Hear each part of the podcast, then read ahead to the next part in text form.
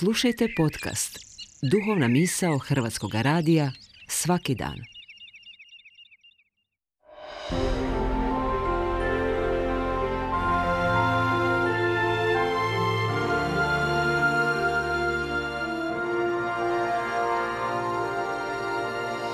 Duhovna misao. Urednica je Blaženka Jančić.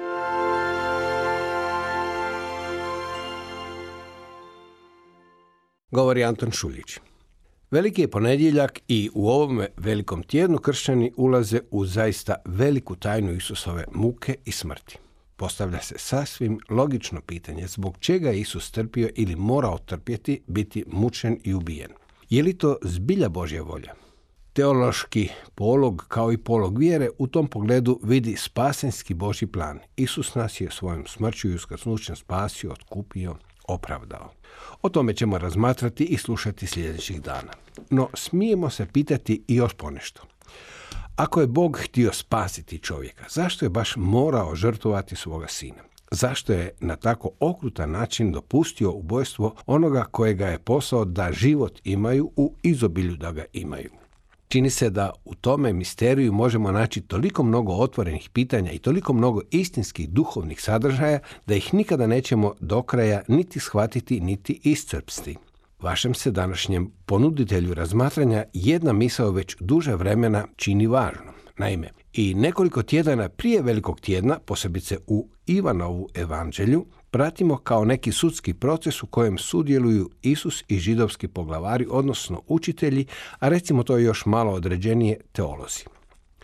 Sukob se zaoštrava, a Isus u više navrata za sebe ističe najsvetiju židovsku sintagmu ja jesam. To je naime onako kako to razumijeva i navodi Stari Zavjet, Božje ime ili Jahve. Isus dakle za sebe jasno kaže da je on Bog.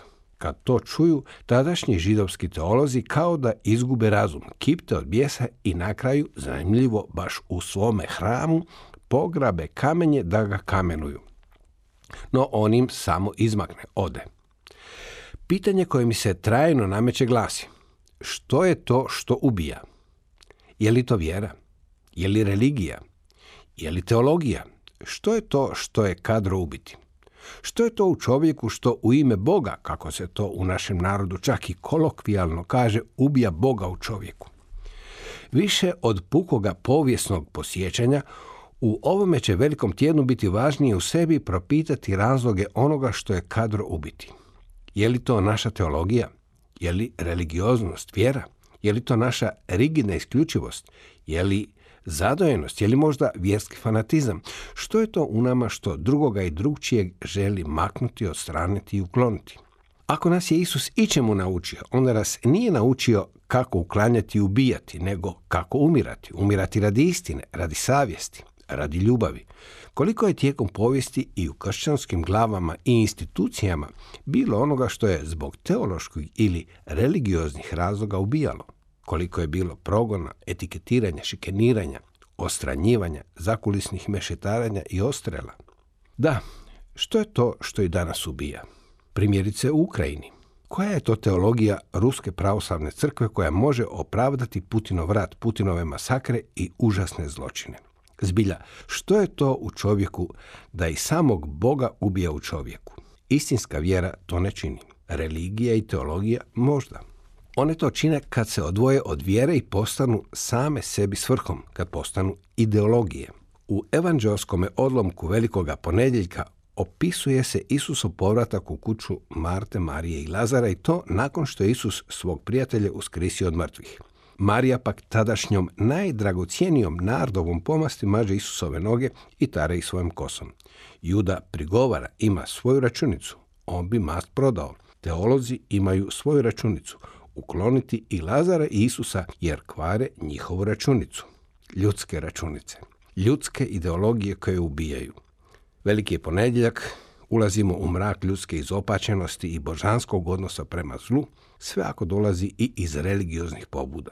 A Krist je došao da život imamo, u izobilju da ga imamo. Paradoksalno, taj se život čak i smrću ostvaruje.